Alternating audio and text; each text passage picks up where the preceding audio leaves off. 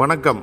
இன்று உலகெங்கும் காதலர் தினம் கொண்டாடப்படும் வேளையில் நம் கோவையில் நம் காதலர் தினத்திற்கென்றே புகழ்பெற்ற தந்தை பெரியார் திராவிடர் கழகத்தின் பொதுச் செயலாளரும் நீண்ட நெடிய பெரியார் தொண்டரும் மற்றும் சுயமரியாதை போராளியுமான நம் தோழர் திரு கோவை ராமகிருஷ்ணன் அவர்களுடன் நேர்காணல் மற்றும் சில கேள்விகள் உரையாடல்கள் இடம்பெறுகின்றன. நம் மணி ஸ்டாக்கீஸின் சார்பாக அவரை வரவேற்போம். வணக்கம் ஐயா. வணக்கம். தங்களிடம் இந்த காதலர் தினத்தின் வரலாறு அல்லது காதலர் தினத்தின் முக்கியத்துவத்தை பற்றி சில கேள்விகளாக ஒரு ஐந்து கேள்விகளை நாங்கள் இன்று கேட்க இருக்கிறோம். முதல் கேள்வி காதல் ஏன் இன்றும் தீண்டத்தகாததாக இந்தியாவில் மட்டும் இருக்கிறது? இந்தியாவில் மட்டும் காதல் தீண்டத்தகாதது என்று சொன்னால் மனித சமூகத்திலேயே தீண்டத்தகாதவர்கள் என்று ஒதுக்கி வைத்திருக்கக்கூடிய நிலையில் இந்தியாவில் மட்டும்தான் இந்த சாதிய கட்டுமானம் வேரூன்றி இருக்கின்றது. ப பல நூறு ஆண்டுகளுக்கு முன்னால்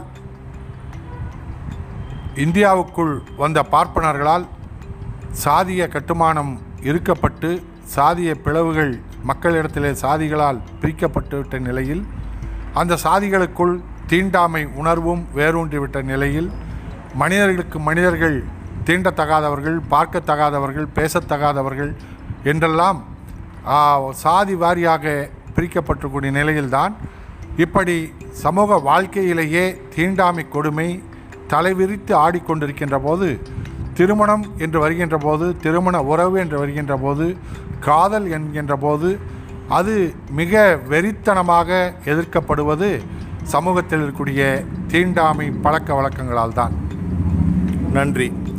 ஐயா இப்போ பெரியாரியத்தில் நாமெல்லாம் பெரியார் தொண்டர்களாக இன்று பெருமையோடு வலம் வருகிறோம். இந்த பெரியாரியத்தில் காதல் களவு கற்பு எப்படி பார்க்கப்படுகிறது? பெரியார் கலப்பு திருமணம் என்ற வார்த்தையை கூட அவர் வி- விமர்சனத்துக்கு உள்ளாக்கினார்கள். கலப்பு என்பது மனித சமூகத்திலேயே சாதி இல்லை என்கின்ற நிலை. அதாவது மனிதன் பிறக்கின்ற போது சாதியாக பிறப்பதில்லை. அவன் வளர்க்கப்படுகின்ற போதுதான் சாதியாக வளர்க்கப்படுகிறான். ஒரு குழந்தை இன்றைக்கு நிறைய பேர் குழந்தை இல்லாதவர்களுக்கு குழந்தைகளை தத்து கொடுக்கக்கூடிய நிலை இருக்கின்றது.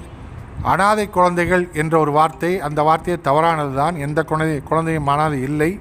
ஆனால் அந்த குழந்தைகள் எழுத்து வளர்க்கக்கூடிய தன்மையும் இருக்கின்றது. அதோடு இன்றைக்கு நிறைய மருத்துவத்துறையிலே செயற்கை குழந்தை உற்பத்தி நிலையங்கள் நிறைய வந்துவிட்டது. அந்த செயற்கை உற்பத்தி நிலையங்களிலே சாதியம் என்பது அங்கே அடி கட்டுமானமே தகர்க்கப்படுகின்றது. என்று சொன்னால் ஒரு ஆணோ பெண்ணோ யார் குழந்தை பெறக்கூடிய தன்மை இல்லையோ அவர்களுக்கு அந்த ஆணுடைய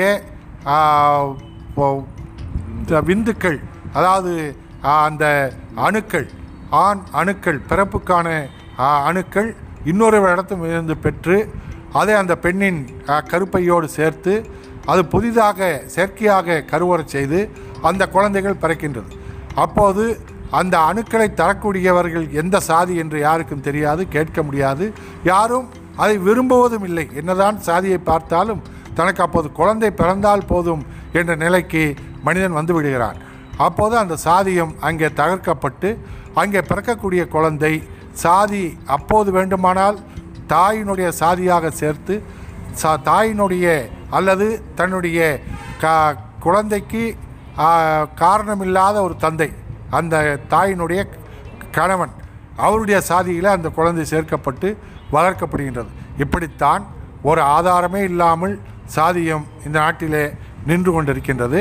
அதே போல் குழந்தை எடுத்து வளர்க்கக்கூடியவர்கள் அந்த குழந்தை எங்கே வளர்க்கப்படுகின்றதோ அந்த வளர்க்கின்ற இடத்தில் அந்த குழந்தைக்கு அந்த சாதியமும் மொழியும் கலாச்சாரம் என்றெல்லாம் எல்லாமே பழக்க வழக்கங்கள் எல்லாமே கண்டம் விட்டு கண்டம் தாண்டினாலும் கூட அங்கே மாறுபடுகின்றது. அந்த குழந்தை பிறக்கின்ற போது இருக்கின்ற நிலை வேறு அது வளர்கின்ற போது இருக்கின்ற நிலை வேறு. இன்னும் சொல்லப்போனால் நமது மதிப்புக்குரிய மருத்துவர் புகழ் வாய்ந்த மருத்துவர் மணிகண்டன் அவர்களுடைய துறையிலே கூட பார்த்தோமானால் அந்த குழந்தை பிறப்பு பிரசவம் நடக்கின்ற போது மருத்துவத்திலே அரசு துறைகளில் பல ஒரே நேரத்திலே பல பிறப்புகள். இந்த நிமிடம் பல்வேறு ஒரு மருத்துவமனையிலே பல தாய்மார்கள் குழந்தையை பெற்றெடுப்பார்கள். அந்த பெட்கி பெற்றெடுக்கின்ற குழந்தைகள் ஒரே நேரத்தில் கூட பல குழந்தைகள் பிறக்கின்றது. அது தாதிகள் எல்லாவற்றை எல்லோரையுமே தொட்டிலை வைத்து அவர்களுக்கு மணிக்கட்டிலே ஒரு எண்ணெய் வை குறித்து வைப்பார்கள். அந்த எண் தான் அவர்களுக்கு அடையாளம். அந்த தாதிகள் ஒவ்வொரு குழந்தையாக எடுத்துக்கொண்டு போய் தூய்மைப்படுத்தி சுத்தப்படுத்தி மீண்டும் அவர்களை கொண்டு வந்து தாயிடத்தில் பால் ஊட்டி விட்டு கொண்டு வந்து படுக்க வைப்பார்கள். அந்த தாதி நீண்ட நேரம் வேலை செய்யக்கூடிய அழிப்பிலோ அல்லது இரவு விடுமுறை இல்லாமல் வேலை செய்யக்கூடிய அழிப்பிலோ அவர்கள் மறந்து ஒரு குழந்தைக்கு கட்ட வேண்டிய டோக்கனை வேறொரு குழந்தை கட்டிவிட்டால் அந்த குழந்தை மாறிவிடும். அந்த தொட்டில மாற்றி படுக்க வைத்தாலும் குழந்தை மாறிவிடும். அந்த மாறுகின்ற போது நாங்கள் அதை ஒரு நகைச்சுவையாக சொல்லுவதான்றாலும் கூட கசாப்பு கடைக்காருடைய குழந்தை மாற்றி வைத்துவிட்டால் ஐயர் வீட்டிலே மணி அடிக்கக்கூடிய குழந்தையாக சென்றுவிடும். ம- ஐயர் வீட்டிலே மணி அர்ச்சகராக பிறக்கின்ற குழந்தை கசாப்பு கடையில் கசாப்பு வெட்டக்கூடிய குழந்தையாக கூட பிற்காலத்தில் மாறிவிடும். ஆகவே இந்த சாதியம் என்பது ஒரு நிரந்தரமானது ஒன்று அல்ல மாறக்கூடியது தான் ஆக இந்த சாதியத்தை இந்த மாதிரி இருக்கக்கூடிய தன்மையில் இதை காதல் என்பது ஒரு வெறுக்கத்தக்கது என்று இந்து மதத்திலே தான் இந்து மதம் முஸ்லீம் மதம் இன்றைக்கு இரண்டுமே இந்த காதலை வெறுக்கக்கூடிய மதங்களாக இந்தியாவில் மட்டும் இருந்து கொண்டிருக்கின்றார்கள். இப்படி இந்த காதல் என்பது ஒரு இயற்கையான மனித சமூகத்திலே பிறக்கின்ற உயிரினங்கள் எல்லா உயிரினங்களும் காதலிக்கின்றது. ஆனால் அது காதல் என்று சொல்வதில்லை. அது இனவிருத்திக்காக விரும்புகிறது. மற்ற இனங்கள். நாம் இங்கே அதை ஒரு அன்பு காட்டி பாசம் காட்டி வெளிப்படுத்தி அதை வளர்த்து கொள்கின்றோம். இந்த காதல் என்பது ஒரு சாதி பார்த்து மதம் பார்த்து வருவதல்ல. ஒரு ஆணு வயது வந்த ஒரு ஆணும் வயது வந்த ஒரு பெண்ணும் சே- எடுக்கக்கூடிய நிலைப்பாடு தான் காதல். ஆனால் மதங்கள் மட்டும் இங்கே அதை தடுப்பது கட்டுமானம் குலைந்துவிடும். மத கட்டுமானம் குலைந்துவிடும். சாதிய கட்டுமானம் தகர்ந்துவிடும். சாதியம் என்பது இங்கே வேரூன்றி ஆழமாக பதிந்துவிட்டது. தன்னுடைய சாதி பெருமையை நிலைநாட்டுவதற்கு அது கலப்பாக வந்துவிட்டால் சாதி மறுப்பாக வந்துவிட்டால் அது தகர்ந்துவிடும் என்ற ஒரே காரணத்துக்காக சாதியத்தை இன்றைக்கு காப்பாற்றுகின்ற தன்மையில் தான் இந்த காதலை எதிர்த்து கொண்டிருக்கின்றார்கள். அதே போல் பெரியாரை பொறுத்தவரை இந்த அவர் அதைத்தான் கலப்பு என்பதை ஏற்றுக்கொள்ளவில்லை. கலப்பு என்று சொன்னால் அவர் சொன்ன வியாக்கியானம் கலப்பு என்று சொன்னால் மனித சமூகத்துக்குள் நடக்கின்ற திருமணங்கள் கலப்பல்ல. ஒரு மனிதன் ஒரு கழுதையை திருமணம் செய்து கொண்டாலோ அல்லது ஒரு ம ஒரு கழுதை ஒரு பன்றிக்கோடு சேர்த்து வைத்தாலோ இதுதான் கலப்பே தவிர மனிதனுக்கு மனிதன் நடக்கின்ற திருமணம் கலப்பல்ல என்று ஐயா அவர்கள் சொன்னார்கள். அதில் அர்த்தம் இருக்கின்றது. அதே போல் கற்பு கல களவு என்பதெல்லாம் இது மனிதனாக உருவாக்கி கொண்ட பெண்களை அடிமைப்படுத்துவதற்கு உருவாக்கப்பட்ட வார்த்தைகள். இந்த கற்பு என்பது இலக்கியத்திலே சொல்லி அது இலக்கியத்திலே பெண்களுக்கு மட்டுமே அது சொல்லப்பட்டிருக்கும். அது எந்த இலக்கியமாக இருந்தாலும். ஆண் அது காரணம் பெரியார் சொன்னார். எல்லா இலக்கியங்களும் இந்தியாவிலே தமிழ்நாட்டிலே ஆண்களால் எழுதப்பட்டதால் அது ஆணாதிக்க சமுதாயத்திலே பெண்களை தன்னை அடிமைப்படுத்துவதற்கு இந்த கற்பு என்பதெல்லாம் ஆணால் உருவாக்கப்பட்டது. கற்பு என்று சொன்னால் அந்த கற்புக்கு அவர்கள் சொல்ல இலக்கியம் சரியென்று பட்டால் அது இரண்டு பேருக்கும் தான் பொருத்தமாக இருக்க வேண்டும்.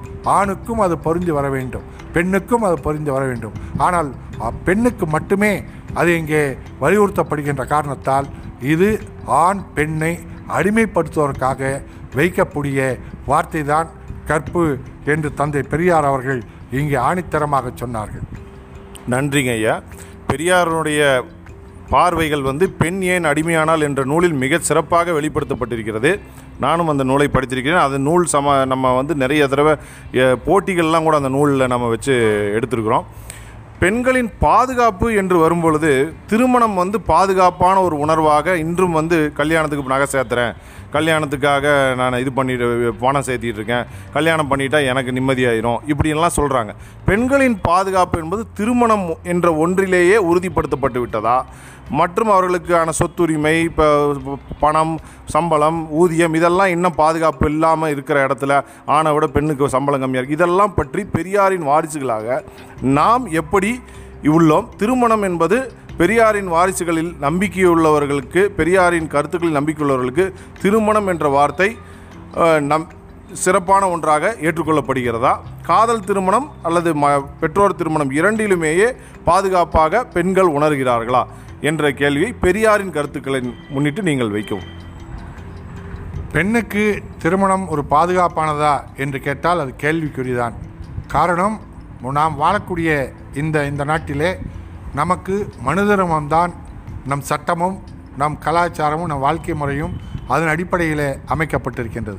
மனு தர்மத்திலே ஆண்களை உயர்வாக பெண்களை தாழ்த்தியும் ஒரு பெண்ணானவள் பிறக்கின்ற போது தந்தைக்கு அடிமையாக இருக்க வேண்டும் வாழுகின்ற போது கணவனுக்கு அடிமையாக இருக்க வேண்டும் பிறகு மகனுக்கு அடிமையாக இருக்க வேண்டும் இறக்கின்ற வரை பெண் என்பவள் அடிமையாகவே இருக்க வேண்டும் என்பதுதான் இந்த சமூகத்திலே எழுதப்படாத சட்டமாகவும் நடைமுறையாகவும் இருந்து கொண்டிருக்கின்றது. அந்த வகையில் பெரும் இது பெரும்பான்மையான குடும்பங்கள் நடக்கக்கூடிய செய்தியாக சொல்கிறேன் அந்த தன்மையிலே திருமணம் செய்து கொண்டால் பெண் பாதுகாப்பாக இருப்பாள் என்பது கேள்விக்குறிதான்.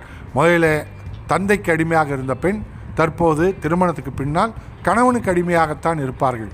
காரணம் சமூகம் அப்படித்தான் இங்கே ஒரு ஆணாதிக்க சமூகமாக கட்டமைக்கப்பட்டிருக்கின்றது. அதனால்தான் இப்போ இந்த திருமண முறையே கூட பெரியார் அவர்கள் கிரிமினல் குற்றமாக்கப்பட வேண்டும் என்று சொன்னார்கள். இந்த திருமணம் என்று சொன்னால் ஆணுக்கும் அதே தான் ஆணுக்கும் என்று சொன்னால் இந்த மூன்று முடிச்சு போட்டுவிட்டால் அவர்கள் கட்டுப்பட்டுத்தான் ஆக வேண்டும்.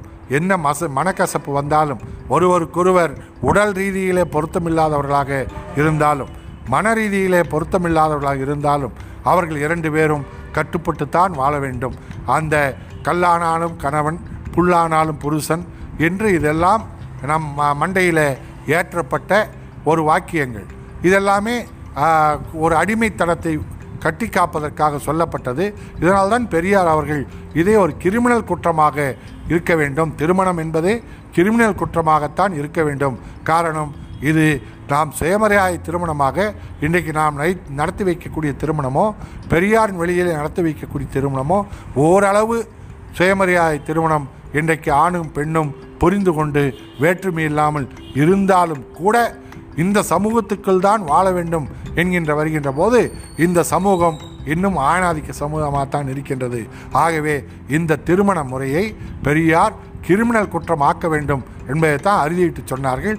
காரணம் பெரும்பான்மையாக தொண்ணூறு சதவீதம் பெண்கள் விருப்பமில்லாமல் தான் பெரும்பான்மையான ஆண்கள் விருப்பமில்லாமல் தான் அவர்கள் ஒருவருக்கொருவர் வாழ்ந்து கொண்டிருக்கின்றார்கள் என்பதுதான் இன்றைக்கு நிதர்சனமான உண்மை. நன்றிங்க ஐயா. இப்போ உங்கள் கருத்தை பிரதிபலிக்கிற மாதிரி இப்போ உச்சநீதிமன்றம் பார்த்தீங்கன்னா திருமணத்திற்கு பிந்திய உறவுகள் வந்து தவறில்லை.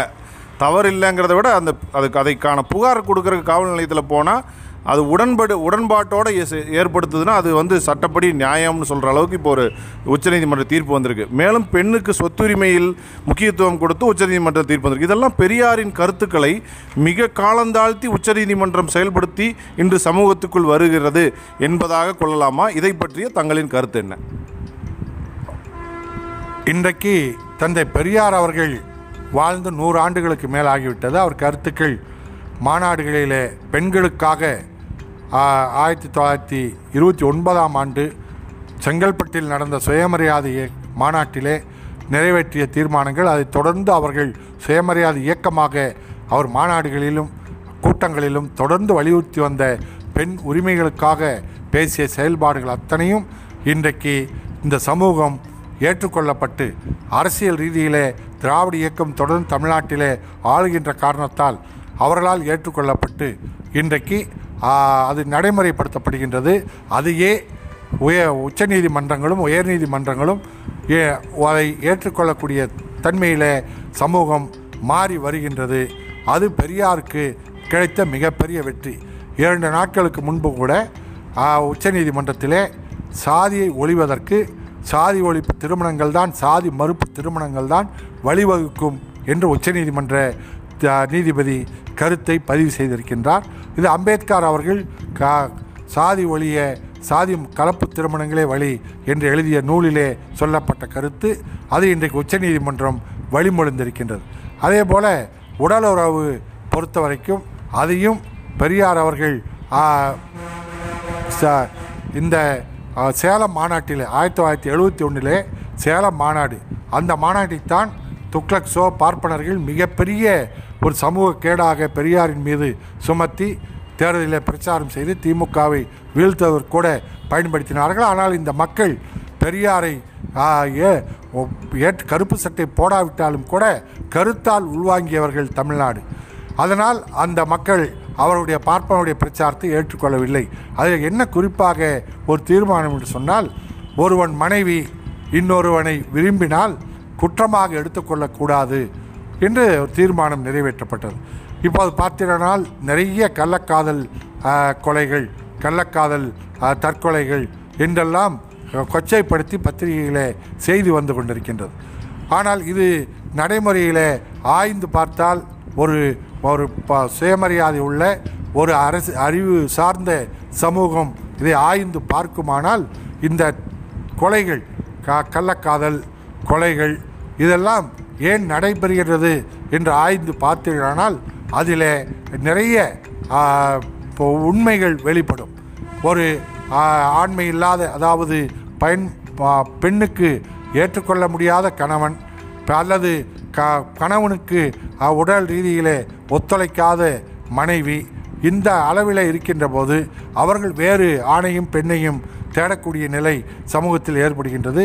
இது அறிவியல் வளர்ந்த சமூகத்திலே வே மேலை நாடுகளிலே இது இயற்கையான ஒன்றாக அவர்கள் அதை பெரிய அளவிலே ஒரு கருத்தாக வைத்து கொள்ளாமல் அதை ஒரு நம் பத்திரிகைகளோ ஊடகங்களோ விளம்பரப்படுத்துவது போல கொச்சைப்படுத்தாமல் அதை அந்த சமூகம் ஏற்றுக்கொண்டிருக்கின்றது.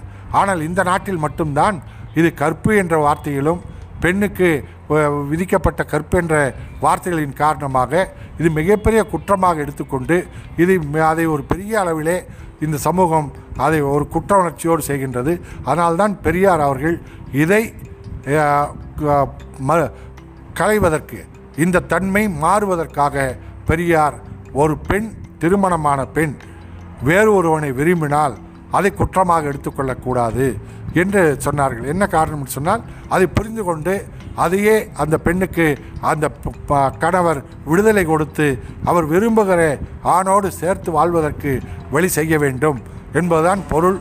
அதை பெரியார் அவர்கள் எழுபத்தி ஒன்றிலே தீர்மானமாக கொண்டு வந்தார்.